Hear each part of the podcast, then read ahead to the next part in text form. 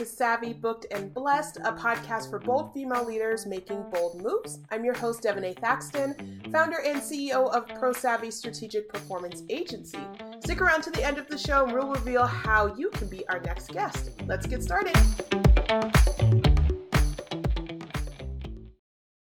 Hi, and welcome back to Savvy Booked and Blessed. Today we are here with Belinda Rosenblum, CPA and profit strategist of Own Your Money. She helps busy female coaches and experts sustainably scale their revenue and profits by upleveling their financial systems and strategies by stepping into the CEO role with her signature cash flow CEO accelerator program. She believes it's time female entrepreneurs feel worthy and safe with money finally enjoying the freedom they started their business for in the first place and consistently take home the money they want each month. It is possible. Belinda is also the co author of Self Worth to Net Worth 12 Keys to Creating Wealth Inside and Out, and became a self made millionaire at 33. If she's not inspiring you to be the best, to be your best self, Belinda is likely cycling around town or outside playing with her marathon running husband newly college graduated stepdaughter, and two spirited young kids. Hi, Belinda. Hey, wow. I'm like, she sounds awesome. she is awesome. That's you. Thank you. I know. it's always funny though to be on the other side of that, be like, yeah. yes, it is possible. Yeah, you're like, I agree. I did do that. Yeah, I did. Yeah, exactly. exactly. Love it. I'm super here to have some fun. Yeah, I'm happy you're on the show today to talk about not only you and your business, but also money and the importance of that and owning that and having control over that with your business, especially for female entrepreneurs. So I'm super excited to chat more about that. But before we jump into that part, tell us a little bit more about you and your business and your journey here today. Okay. It's great to be here. I'm excited. And it's one of the things that I really liked about your approach and what you share here on the podcast is that it's not just the front stage, right? I think of it almost like you have the front stage and you have the backstage. And so much of the time, it's like we just look at the front stage and we're like, oh, they're doing amazing and it's looking so easy. And then it's like the backstage is actually, I used to be a complete money mess and now I figured it out and now I get to teach it. That's the spoiler of my of my story here. I am a total recovering avoider. There was a mm. time when I was 28 and my dad had a stroke and I was the family CFO and I let all my bills pile up and it was a mess. It was literally a mess. Like I was getting overdue notices and I was afraid I was going to get fired because I was a CPA. I was like at the depths of of my situation because I just didn't want to face it. I was just really busy and I had so much shame and guilt around the position that I got myself in. And then I was like, either it can all own me or I can own it. Like literally, I'm sitting there at my dining room table feeling like I'm stared down by three stacks of bills and mail. Like it had gotten really bad because I was on the road so much and I just didn't have the time to look at it. This is when I had sure. a job. And then, but like I put on my big girl panties and I got help and I figured it out. And back then, not to date myself, but that was like 22 years ago. There were no coaches. There were no money coaches. We were not talking about it. There were no books on it. Like I really had to search to find support on it. I had to phone a friend to literally help me open the mail. Mm. And so then that was when I was 28. Then by 33, though, I was a self-made millionaire. Like I, I figured it out. I was a CPA. I organized myself and it wasn't just the tactical stuff. It was the mindset. I had to get that I didn't have to be so afraid of money that like even though money was painful growing up and I had all of these old stories and beliefs about it, there was another option for me. I could change that legacy. And then, so that was 33. And I'll say it, it's, it doesn't come with as much hoopla. It's almost like you feel like Ed McMahon should come to your door and be like, Hey, you're a millionaire now. It's like sitting there with your spreadsheet and you're like, Oh, okay, I did that. No, yeah, no confetti, no balloons. Was- no, shocking, shocking. So that was 33. And then 35, I'm a total overachiever. And so I had my early mid, I had a midlife crisis, but I had it early at 35 instead of 45. Then I took off a year and a half. I lived, eat, pray, love I literally went to India by myself and backpacked for a month. I went to Israel for a few weeks. I went to Costa Rica and I volunteered there for a month with underprivileged teens in a Spanish program. By the way, I knew no Spanish, but I figured it out and bought real estate there, like all the things. And then I turned down financial advising jobs in that time frame. And I just said, you know what? Like I don't want to just write a prescription for an asset allocation of where you should invest your money. I want to get to the source, almost like a financial therapist. Like, mm-hmm. why are you making $100,000 and you don't have anything to show for it? Or you have debt or you're stressed about money. And that's when Own Your Money was born back in 2007. My whole family and friends were super skeptical. They basically had an intervention for me after a few months. they were like, Are you sure you want to leave corporate? Are you sure you can make this work? Then, when everything crashed in 2008, and I was one of the few people talking about financial stress and like how do you get a hold of your money as a high earner and all those things, I was literally on the five o'clock news the day of the federal bailout in October 2008. And so then I was Own Your Money for the first 12 years. I did a lot in personal finance. I wrote this book, the Self Worth to Net Worth book.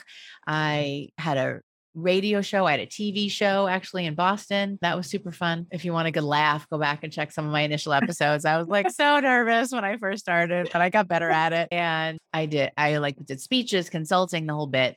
And then that was from like 2007 to really for 12 years, like 2019. I got to the point where I had the courses, I had the actually, hold on, let's make one more quick pause. 2011, I got married and I really wanted to have kids. I was in my early 40s. I got married at 39 and I still wanted to have kids. Was having some trouble, had a couple of miscarriages and I was like, something needs to change. And I think one of the biggest things for female entrepreneurs is we have to learn to trust ourselves more, really listen. And there was a part of myself that said, you know what? I think I'm not able to follow through on this dream I have because I'm so afraid that this business I just built up for the last four or five years was just going to crumble if I couldn't like get on a plane and do the lunch keynote in Las Vegas. That was the world I was in at that time. Now, in December 2011, I decided to head into online courses. And it, there was no Zoom, there was no Kajabi, there was no yeah. there was no teach. None of that stuff was happening back then. I hired a business coach that at least had some experience with online courses to really help me totally freaked me out. I literally threw up at our VIP day, not on the table, but like yeah. in the bathroom. I was like yeah. so anxious about this shift. And then December 11, I started creating courses, created, I launched one in February, delivered it in March, launched the next one in April, delivered it in May, published the book, delivered the next one in September, and then, or launched the next one in September, delivered in October, November. And I didn't have a lot of people. That's another thing. When you create courses, don't stress yourself out if you don't have a lot of people initially. Like I had 20 people for the first one, 20 people for the second one. I charged a lot less than I like probably half what I ended up charging after the fact. I just sure. wanted to get it recorded. And I knew that having people in it that I was really talking to, not just trying to like talk to my computer, would really motivate me to do it. Sure. And to, I had an outline. That's all I had when I sold the course. Yeah. And expertise, but I hadn't actually tried to do this before. And back then, by the way, again, dating myself here, I'm a bit of a dinosaur or pro, depending on how you look at it but I there was no Zoom. So it was all teleseminar. Like that's my only option. And it's pretty good recording. I basically figured out how to mute people, but it was like a little challenging. So we had 20 people, 20 people, and then 65 people because they figured out affiliates and how do you mm-hmm. collaborate and how do you really talk about your messaging better.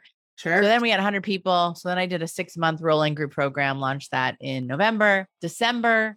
a Date with Destiny with Tony Robbins, day three, I take a pregnancy test and I'm pregnant with the little one that is now our firstborn and he's now turning nine. But that was how I launched my online courses and launched my family in the same year.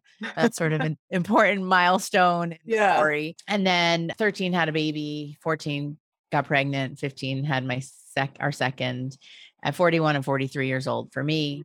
I was committed to my dream. And I think that's a big thing is that we can't let go of our dreams, even with our businesses, and really yeah. find a way. How do we have our businesses support our dreams, support who we want to be in the world? And then 2016, I created a membership before it was like the sexy thing to do. Mm-hmm. And then a few years later, though, by 2019, I felt like I had the suite, I had all the personal finance stuff. And yeah. what was really lighting me up was helping female business owners, particularly experts and coaches who have this expertise but never learned how to handle money. Sure. Or even me, like with a accounting degree, top of my class, CPA, like all that. When I was in my second year of business, I had a business coach that was like, just focus on making money, focus on the revenue. And guess how much I netted that second year business on $155,000 of revenue? Oh man, I don't know. 40 It's not pretty. Three Three. thousand dollars. Yeah. Everything else, everything was going to the team, the site, all the things. And everyone else was getting paid except for me. Mhm. And I was like, this can I curse? Yeah. a little bit. I was like, this Yeah. shit doesn't work. This Yeah. is not sustainable. I'm leaving a hundred and fifty thousand dollar job to be in debt. This doesn't make any sense. And keep in mind, I like I was already a self-made millionaire. I had a two-family house. Like other people were helping pay most of my mortgage, so I could keep going. Sure. But it wasn't sustainable. It wasn't profitable. It wasn't really the life that I wanted. Yeah. So then year three, I figured it out, and then I made 250 in revenue and 100 in profit, essentially. Yeah. 56 and 96. And I made some important changes in that year. I reworked what my staff was doing because Mhm. I was just giving them like a blank check. Yeah. And then I was like, why? I was like, they're not going to necessarily self manage themselves. Like, mm. I need to say to them, this is how many hours I want you to spend. And I think that Right. is also a mistake that people make early on that they're like, okay, VA, go work. I'll pay you hourly Yeah. and and sometimes it's like we have to be uh, real with ourselves in terms of the value of the dollars like we worked hard to earn the dollars so we have to also be careful with where this where it's going where the Yeah. spending is and i i hold on one second Oh, and but so i was having my assistant update my website almost every day because i was in the news and i was doing all the things Sure. and and literally it was like Yahoo Finance and I did TV a bunch. But like really, if I'm honest with myself, were people checking my website every day? Mm. Probably not. Yeah. So is that really the best use of my dollars for her? And this is back before you could just like pop into WordPress and update three things and you'd be all set. It's Yeah. like PHP days, right? Where it was like I couldn't update my own website and someone else had to do it. So the point here is that there's that like we need to not just own the revenue goals that we have, but we also have to watch our know our expenses so that we can also own the profit that we want to create, right? Because it's the profit that then is going to help us set aside money for taxes and help us pay ourselves. Right. That's why I created the pay yourself calculator because like we're often not setting our revenue goals high enough to help us do the things that we want to do with the money. Yeah. And a lot of times people don't set revenue goals because they don't want to be disappointed. They don't want to, they kind of figure, well, if I don't set it, then if I miss it, it doesn't matter because I didn't ever really declared it. sure. But then it's also, you, you have bow and arrow and you're like, where am I aiming it? I don't even have a target. Put it over yeah. there. Oh wait, that wasn't what I meant to hit when the deer gets it. And it's it's really such an opportunity that we have though to set the right revenue goals for ourselves based on a vision that we have for our businesses instead of trying to cram our life around our business, which is a lot of times what ends up happening. I really want to see us find a way to create the business that supports the life that we really want for ourselves, for our families. And, and I think a lot of my journey and my commitment to having a family and raising kids who are now seven and almost nine, by the way, keep growing up on me.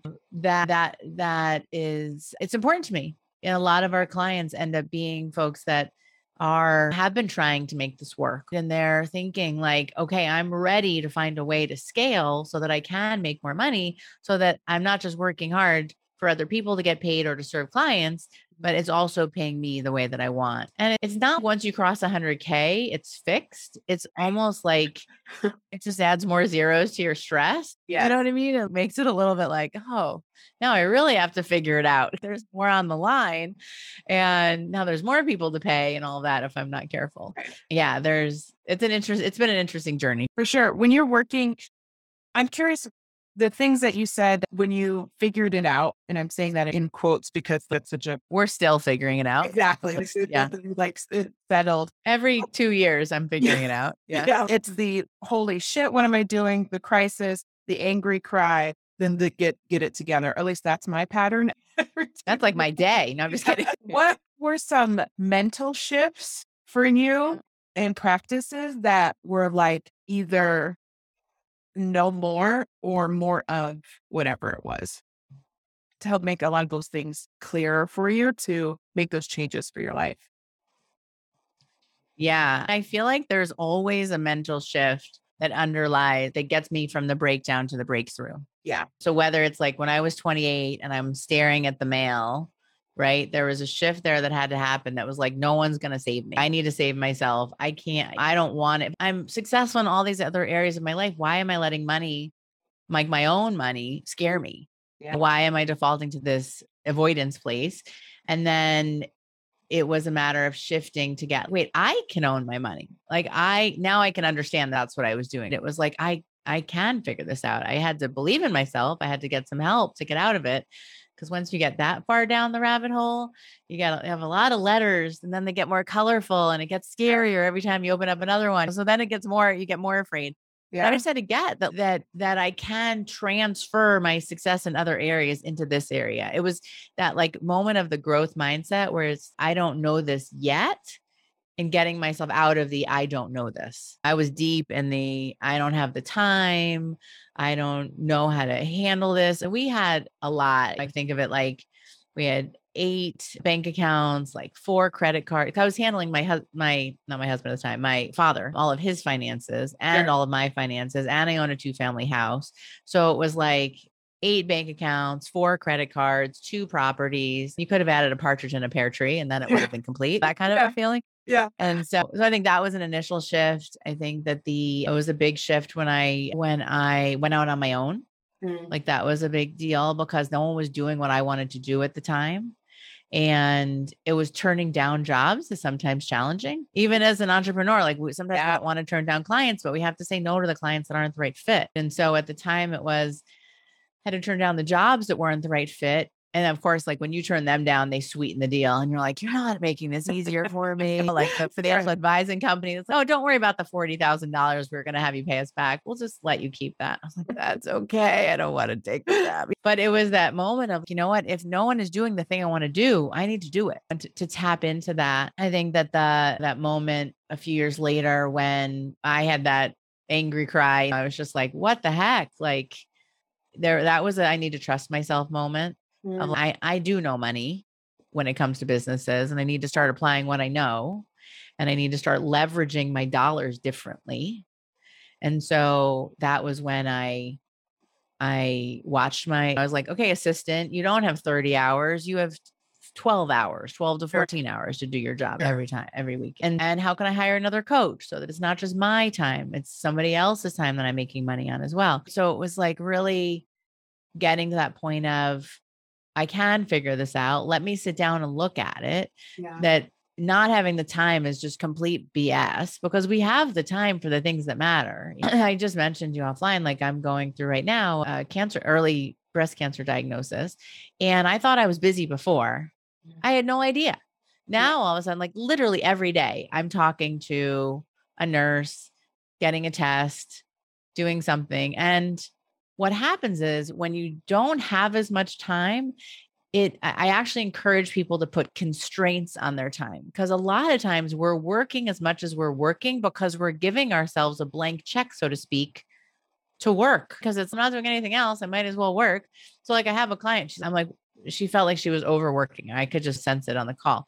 And I was like, when do you start work? And she was like, around 7 a.m. And I'm like, when do you finish work? And she was like, I take a, couple breaks, but I probably don't really shut off until anywhere from like seven to nine. I was like, you're just, you have too many hours yeah. that you're giving to your business. Mm-hmm. And so I said, I'm fine if you want to get up at seven and journal and plan and do things like that. And maybe set a timer of how long you're going to work on emails. But I don't want you working 12 hours. Yeah. Because then you're just taking up the space. There's something called Parkinson's law that basically says your work will expand to the time that you give it. Yeah. And so part of it was I had to realize that because I hadn't constrained my assistance time because I hadn't really said, wait, I need to make the time mm. for those other things. That happened. And then now I find myself needing to constrain my time because, like, just this morning, I had to have a, another COVID test because, like, pre surgery. And then 20 minutes ago, my surgery just got delayed. And so now that's going to be pushed out another three weeks. Now I'm going to need another COVID test. And so it's just like we think we're busy and then things happen in our life and we're like, I guess I can make time. Yeah. And sometimes the things are amazing. I wrote an email once that was like, what if Oprah called you? You know what I mean? And that's the eh, but yeah. like my point is if somebody big called you that you were even like dying to hang out and meet with, if they called, you would find a way. You'd Yeah. drop everything, you'd reorganize, you'd give us actually delegate stuff to your team instead of half delegating in and keeping too much of it on our own plate, right? Yeah. find a way to make it work. And that's how I'm feeling right now. It's like I'm I just have less time to give to the business. So I have to either be more efficient, take it off my plate, or not do it and be okay with it. Like just say no to opportunities that aren't a hell yes. And so I think that's been a mindset shift too, right? To really and I'm still in this one, full disclosure, is to surrender and to realize like the suffering is optional. I can choose to suffer through all of this and like, Mhm. why me? And why is this happening? Blah, blah, blah. Or I can just be like, I guess this is part of my life's path.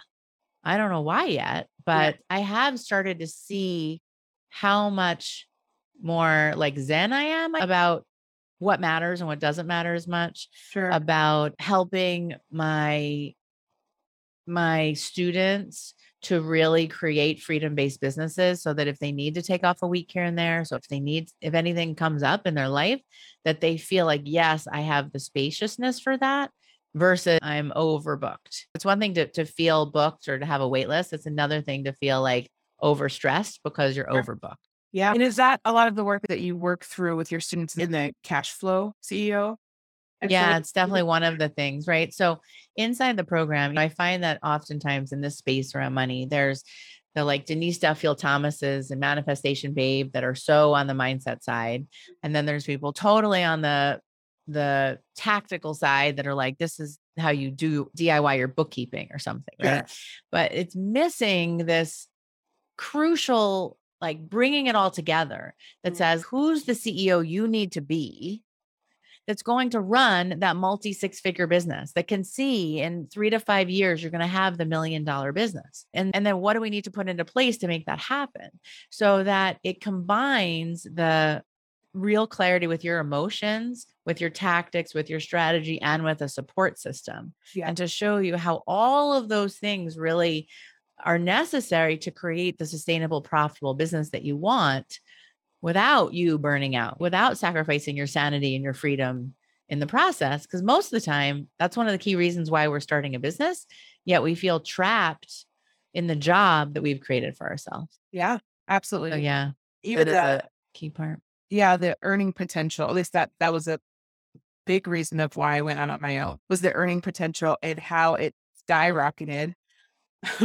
if I would have stayed where I was before mm-hmm. climbing the ladder, going going through the spiral and hoping for raises and all of those things. And it happened in I don't know, an eighth of the time when I got to my business. Yeah, totally. That was touched briefly on in 2019 when I pivoted from personal finance to business finance. Yeah. It was because I was tired of telling professionals, go get a raise, do a side hustle. Yeah. Whereas my entrepreneurs, once they can really figure out these elements that I'm teaching, you can unleash an unlimited earning potential, but in and turn it into earning power. Otherwise, it just stays as earning potential, which is actually super frustrating. Yeah. So it's like, how do we create something else instead? Yeah. And uh, yeah, I just think that we never learn this stuff. Like we have our expertise and we're really good at that, but we never learn the business side and like the money side that is actually funding everything else. Yeah, talk a bit more about earning power and earning potential, like the differences of those. Sure, sure. We say like knowledge is power. You've heard that saying before. I think that's BS too. Like, I think that knowledge is potential power, right? Like, you can know what to do, but so many of our students are like, oh, I took this course, I took this course, I'm in this membership. And I'm like, okay, what are you doing with it? Have you have you launched the program? Have you done the thing you want to do? And a lot of times they have 80 to 90% because they have a lot of the knowledge of it. But then it's like reading a book about swimming and then they get in the pool and they're like, this is different than the book that I read. It's kind of like that. I'm a swimmer, Yeah. so I like swimming analogies. Yeah. But that that you're reading a book on biking and then you get on the bike and you're like, okay, so I'm clipped in. How do I get out? How do I clip out? You know what I mean? Or like, how do I stop? Or just there's so many things that it's like you can only learn so much mm-hmm. in the course where it in what you need to do but that's all stays as potential which can actually be really frustrating if you don't ever translate it into action into doing something and i call it like the new 90 10 rule because it's like we've heard of the 80 20 rule like pareto's principle right yeah. 80% of what you do yields 20% of your results 20% of what you do yields 80% of your results but really the 90 10 rule is the one that says you can have 90% that's working, but the 10% that you don't have dialed in, which hint is often related to the money side of things that they're not understanding, that they're avoiding, that they're underpricing, that their your offer is a little bit off. Right. That 10% can take down the 90% that's working or just really like plateau you, get you stuck because you don't know how to then scale to that next level. And that's really where that power can come from.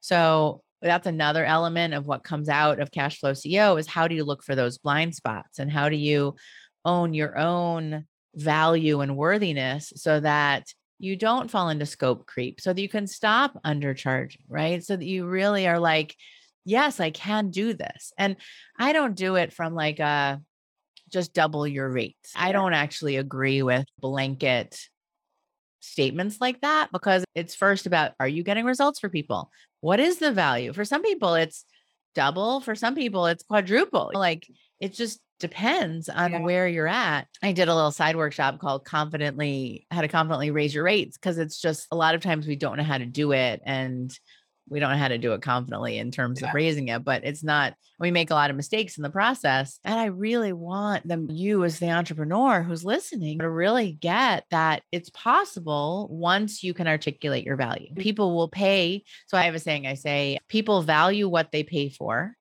and they pay for what they value. Okay. So start with the first part, right? People value what they pay for. If I pay, a thousand dollars for a program, I will inherently value it more than when I paid $10 sure. for a program. And understandably, like we just are wrapping up our last cash flow CEO group.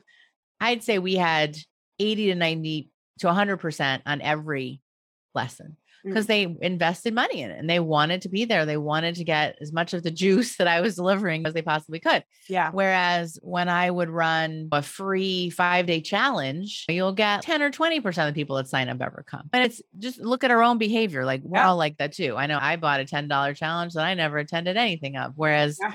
I attended, I'm in a program now that's almost $20,000. I attend almost every session that I get. And so that's the people value what they pay for. And we do them a disservice by undercharging because then they're undervaluing inherently. And then the second part of that is people value what they pay for and they pay for what they value. So part of it is also understanding that we need to be able to articulate what they value how what they value matches what we value and what we provide the value that we provide in our programs. And we can't expect them to know that. We need to be able to show them how that really works. Yeah. And and there and that there's a saying the rate the radio station that your prospects are always tuned into is wifm what's in it for me? And so we need to understand that there's always the perceived value that they have and we need to be able to communicate in a way that they can hear that our solution is the way that they can end their suffering of the problem that they're facing. And so those are really key in getting us from that potential to that power. Sure.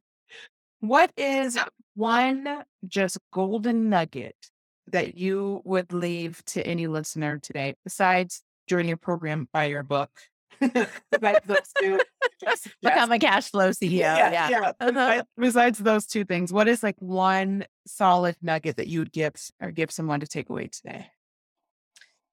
It's a fantastic question. I think the key thing is to stop tolerating and feeling bad for what you never learned about money. Like, I think that we hold it as an excuse. We feel a lot of shame, a lot of guilt, a lot of inadequacy around it. I was just on our cash flow CEO call yesterday, and one woman was just saying, I want to make a lot of money. Like, I have a big vision, I have a lot I need to do.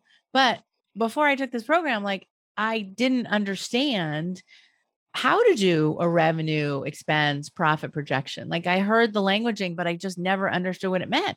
I didn't know the levers to pull and I felt like a victim to my money. Mm. And I was like, oh, I totally get that. I don't, it's funny to think that I was, this is what she said. I, it's, it's funny to think that I was a victim to the sales coming in, but I just made a job for myself. Yeah. And I want people to realize that they're probably doing that, that you may not be the CEO yet. And this woman, she was running a $300,000 business. And yet she was feeling like she was in the so much of the doing of it that she couldn't be the CEO, that she didn't understand the numbers well enough to figure out was she pricing it right. And in that 90 10 rule thing I was telling you about, she has incredible company, amazing team, amazing coaches, but she had a three month package that she wasn't charging enough for. We Mhm. transferred it to a six month package and raised the price. And now she'll probably raise it again. And Yeah. now she's operating as the CEO. And she just started to make some changes to raise the prices. And she came on the call last week and she was like, I have $5,000 more in my bank account right now than I did before, like after we just ran all of the monthly charges. And she was like, I like this. I think it's like we just tolerate it when we don't have it. And she Right. was tolerating like not paying herself and being closer than she really wanted to break even. And I was like, we have to create more expansiveness and more cushion and more profit for you. And that's how we're going to pay you consistently. And she was like, You're right. yeah. I'm gonna I'm gonna do it. So that's my word of wisdom is to stop tolerating and the shame and guilt is real for us as business owners about where we're at and what we don't know. yeah. And I really want to in- inspire you and encourage you to shift from that cash strapped solopreneur who doesn't know the levers to pull in their business to be your version of the ca- confident cash flow CEO because you know your numbers and you can make decisions based on your numbers instead of just on the moment to moment bank balance that you have instead. Fabulous. I love that. If anyone wants to find you, connect with you, where can they do that? Sure. Best bet is Instagram. I'm at Own Your Money on Instagram, and you'll see me doing stories and funny reels. And I really do try and make money fun because it can be fun, and mm. it's fun when you have it. It's fun when you keep it. It's fun when you pay yourself.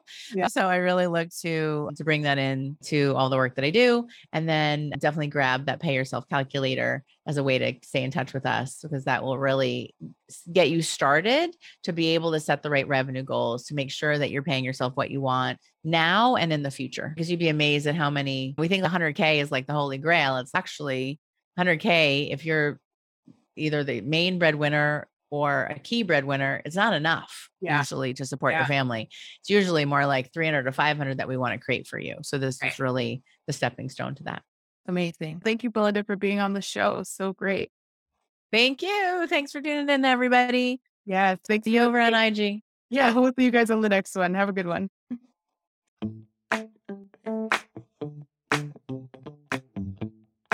Thank you for listening to Savvy Booked and Blessed. If you are a successful six to seven figure female entrepreneur who would like to be on this program, please visit podcast.prosavvyas.com dash podcast slash yes. If you got something out of this interview, would you share this episode on social media? Just do a quick screenshot on your phone and text it to a friend or post it on the socials. If you know of someone that would be a great guest, go ahead and tag them in social media and let them know about the show and include hashtag Savvy Booked and Blessed. I love seeing your posts and I love your guest. We're regularly putting out new episodes of content. To make sure you don't miss out on any episodes, go ahead and subscribe. Give your thumbs up, ratings, and reviews. They definitely go a long way to help promote the show. It means a lot to me and my team. Thanks for listening. We'll see you next time.